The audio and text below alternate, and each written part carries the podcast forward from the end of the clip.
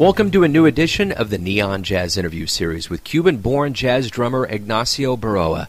He was born and raised in Cuba, and he's on the heels of releasing 2017 Straight Ahead from Havana.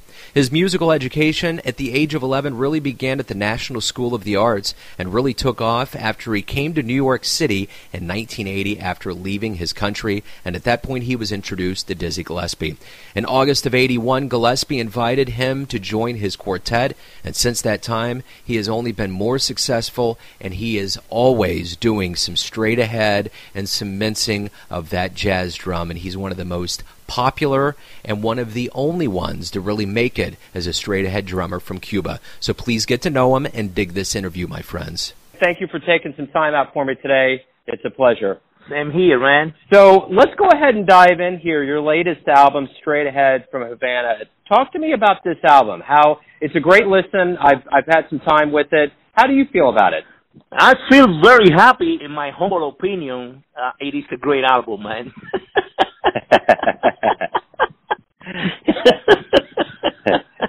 I'm very happy with the results, man. I'm very happy. And my idea, uh, you know, my, my, my passion is jazz. I'm just a Cuban born guy who loves to play straight ahead jazz. So I, I started my discography late because, uh, I want to be ready. So I started my discography when I thought that I was a jazz drummer. So uh, among my discography, I'll, I'll, if if I die tomorrow, I hope not. I wanted to leave uh, a straight ahead jazz album, but I wanted to do something different. I didn't want to do another straight ahead al- album playing standards. That something that everybody has done, and that's why I I pick the, the Cuban tunes because that's something I had in my mind. So, well, how about changing the, the, the phrasing, changing the feel of these tunes that I used to listen when I was a kid and do it as a straight ahead album, but uh, also with the with the Afro-Cuban influence because rhythmically speaking, everything came from Africa. Yeah. So the drums, the, the the trap drums, which is an American invention, it is an extension of the the drums, the African drums. So I wanted to do that, um, and it came out great. I'm very happy with the results. We went to the studio to play. It is a straight ahead album in a sense that nothing was preconceived. Uh, you know, we we didn't explode um, exploded uh, the technology, so we just went did two tracks or three uh, three tracks, and okay, we pick the best one, and that's it. Beautiful. Well, speaking of your roots in Cuba, talk to me about your childhood and how you got so involved, not only in jazz but in drumming.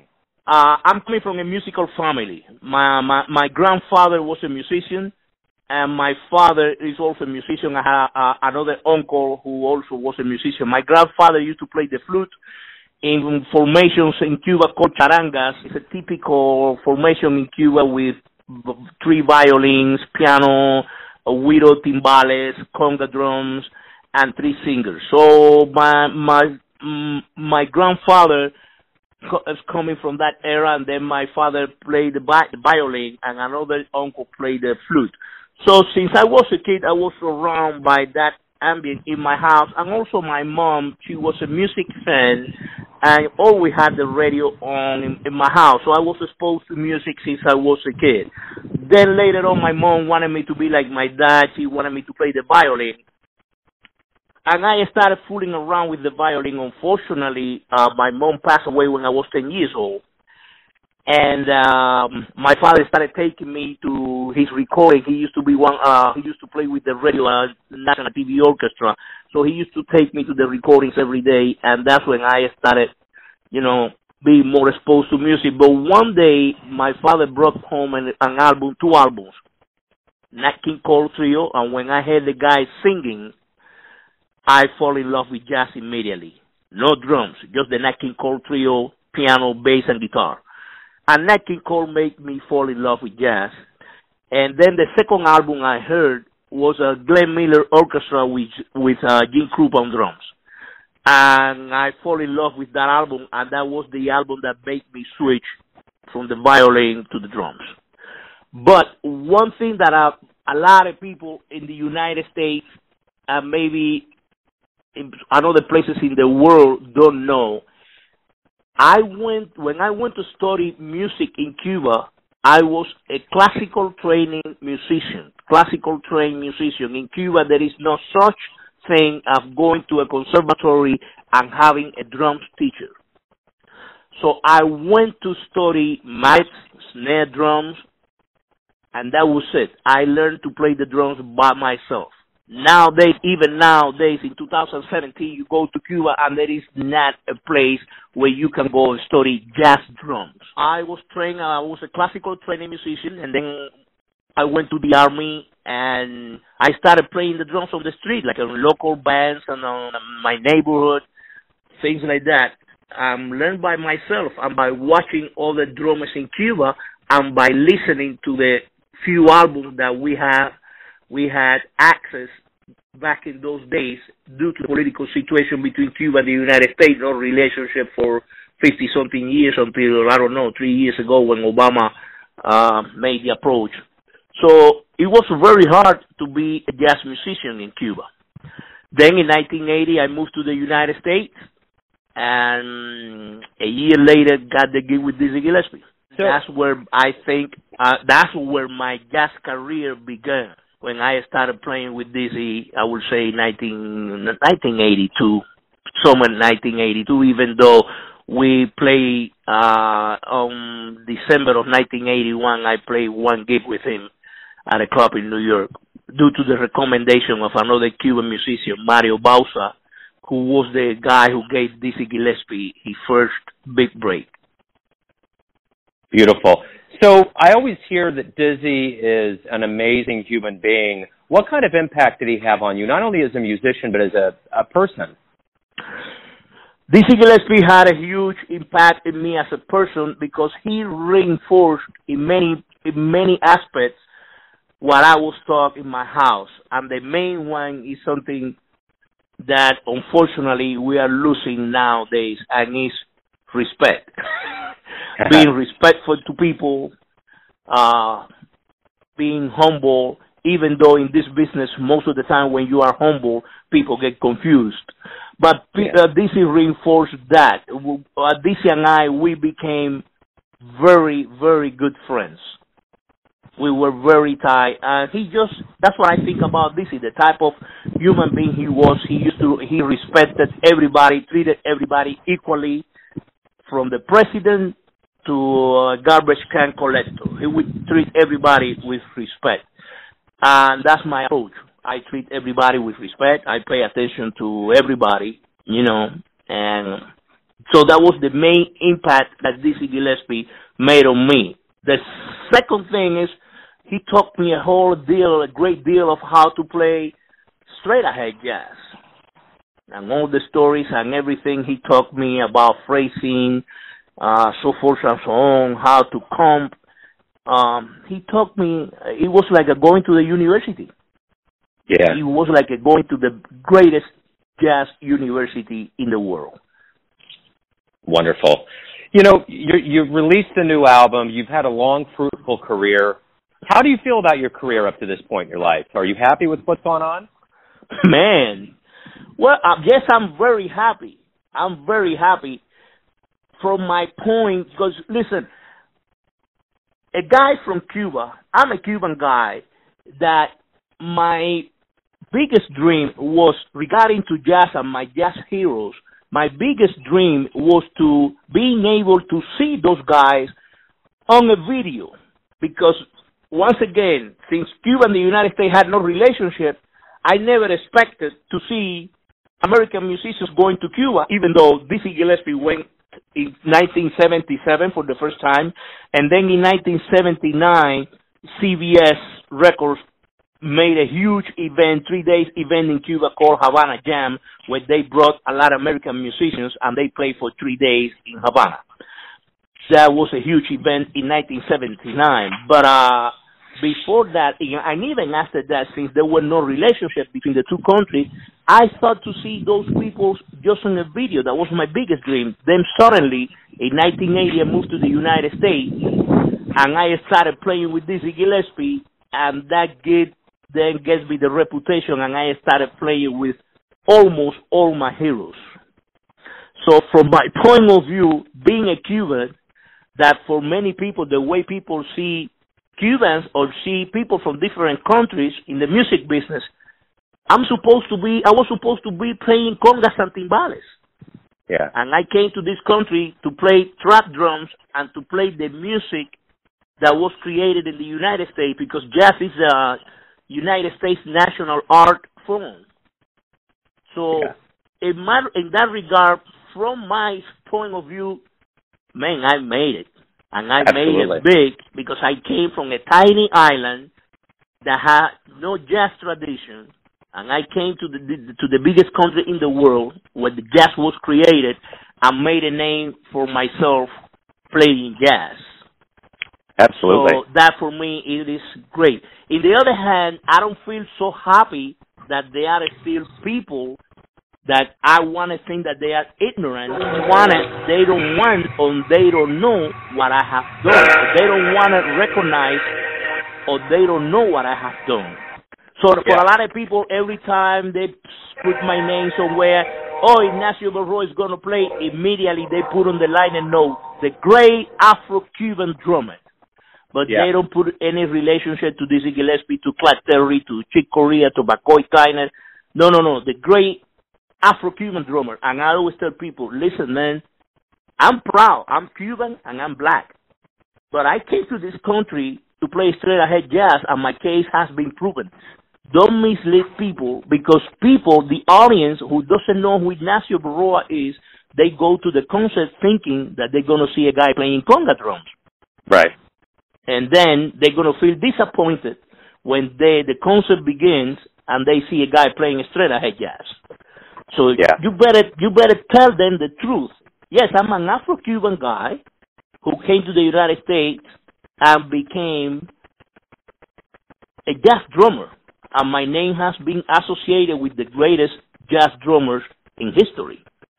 Yeah. So I think that that's something that has to do maybe with uh, the resistance of some people to admit that the guy that a Cuban guy has become a jazz drummer in the same way that a lot of people in this country weren't ready to have a black president. Yeah. Probably so. So Yeah. I hope that I that at some point, don't get me wrong, there are a lot of people that knows and they recognize me as a great jazz drummer, but there are other per- percentage of the people that they continue insisting, oh, Ignacio is a great Afro-Cuban jazz drummer, oh, Ignacio Afro-Cuban, Afro-Cuban, and I think that they just being ignorant, or Yeah. or I don't know if they can come to terms that uh, I'm a jazz drummer. Absolutely. Well, speaking of jazz and being a drummer, I want to ask very simply, why do you love jazz? Man, it's something that I can't explain because I can't explain what happens to me when I heard Nat King Cole singing "When I Fall in Love." That's the music. It is something that struck me, and it's something that I cannot explain. Why? Because check this out. It was not. I was not listening to Gene Krupa, Buddy Rich, or Max Roach, and I went like, "Wow, I like that st- that style of drumming." I heard a guy singing, and that struck me, and I said, "Man, I love that music." Why? I don't know. Then later on, it became something. I got. Let's say I just got infected. Yeah, I got absolutely. that infection, and and and I like jazz because it's a it's the music where I can express myself the most. It is a music where everybody improvise, even though that, in my opinion, it is debatable. When people say, "Oh, jazz is freedom," yeah, it's freedom, but it has rules. Like this country, yeah, we we live in a free country, but uh, but there are rules. There are some rules, and it is also debatable for many people if we live in a free country or not. Uh, but the same thing with jazz, because if jazz is a free, it's free expression up to certain point, but I like that genre a lot. Yeah. I can't give you an explanation why. I don't know, but that's the music of my passion. It's Yeah. something that I can't explain. Wonderful. So everyone has a perception of who you are, your family, your friends, your fans. But who do you think you are? When you wake up and face the day and go out into the world, who are you? Wow. Well, since my since my mother and my grandmother are not here to talk about me, I have to do I have to do so. well, I think about me, man. I, I'm I'm a guy who made it. I'm a Yeah. guy who made it. I'm a guy that I have been blessed. God gave me the opportunity of coming to the country that I always wanted to come.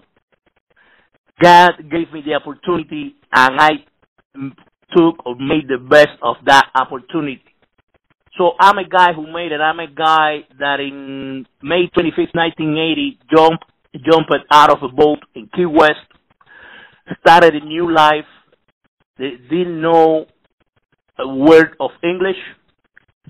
Um, I made it. What else? Listen, man. It, it, it, it doesn't sound good that I said this, but I want. Let's think about it.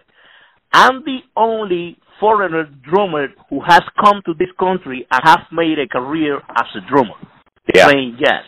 Because before me, Airto Moreira came from Brazil and played drums for a while with Chick Corea Return to Forever. I think he recorded one album, Return to Forever, played with Chick, but then he made a career as a percussionist. Yeah. Alex Acuna came from Peru and he played with Weather Report for a short period of time and he recorded uh, that great album, Heavy Weather. But Alex Acuna continued making his career as a percussionist.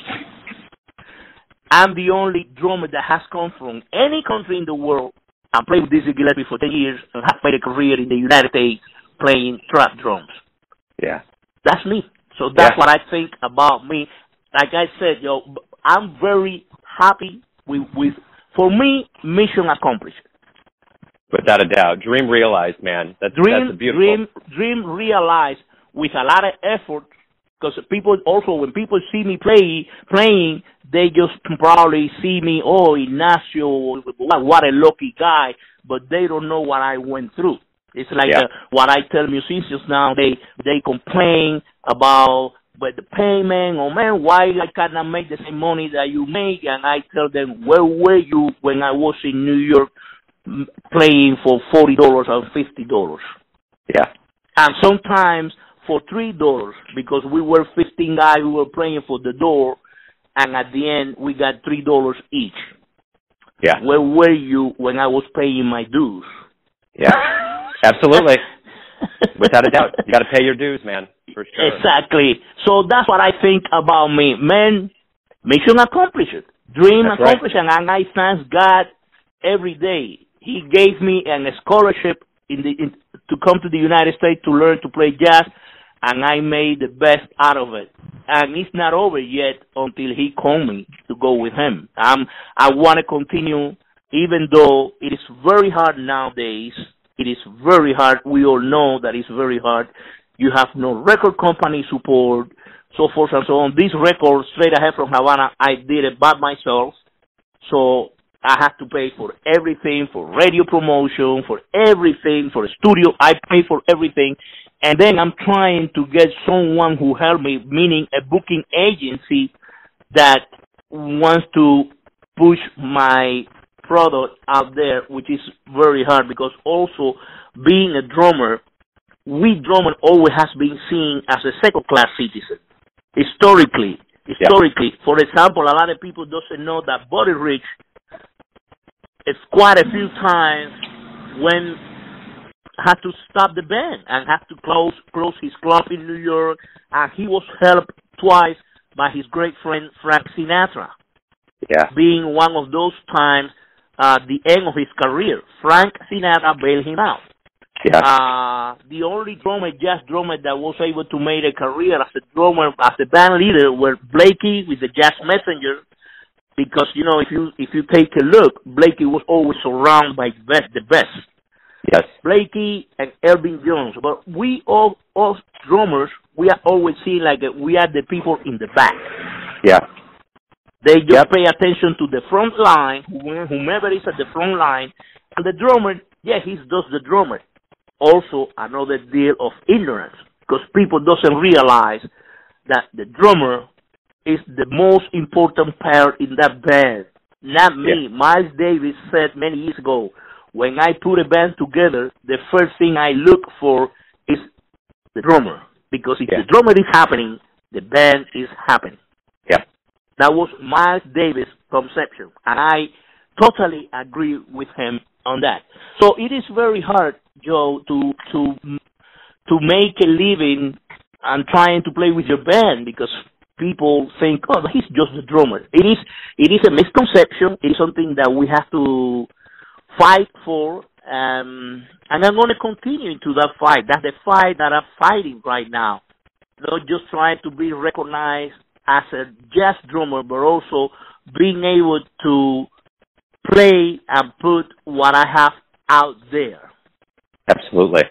So let's see what happens. It's not easy because, for example, I I got I'm experienced on that on this because when I did my album Code in 19, in 2017, Code was nominated to a Grammy for a Grammy, uh, won an award in, in, in Denmark as the jazz, the best jazz international album, and it was mm, recorded for Blue Note Record, the most prestige, prestigious uh, jazz label, and I wasn't able to get a booking agent.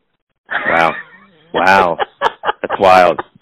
I wasn't able, and I called everybody, and everybody yeah. said, "No, you know, I got too many people." The same excuses, but then you see that later on they hired other people. Even yeah. some booking agents here has hired bands from Cuba playing what they call quote unquote jazz, but they ha- they they haven't hired me. I don't know. That's wild. well, I'll tell you what. At the end of the day, you're always putting out a good product. You've realized your dreams. I appreciate you opening up about your life, not only in Cuba but here in America. Good luck with the new album, and thank you for opening up. I appreciate it. Thank you for playing my music, man. I hope I hope that someday my travels takes me to Kansas City and I can play there for you guys. Thanks for listening and tuning in to yet another Neon Jazz interview, where we give you a bit of insight into the finest players in Cuba, New York, Kansas City, and spots all over the world, giving fans all that jazz. And thanks to Ignacio for his time, honesty, and stories. If you want to hear more interviews, go to Famous Interviews with Joe Dimino on the iTunes Store. Visit Neon Jazz at YouTube.com, and for everything Neon Jazz, go to the neonjazz.blogspot.com. Until next time, enjoy the jazz, my friends.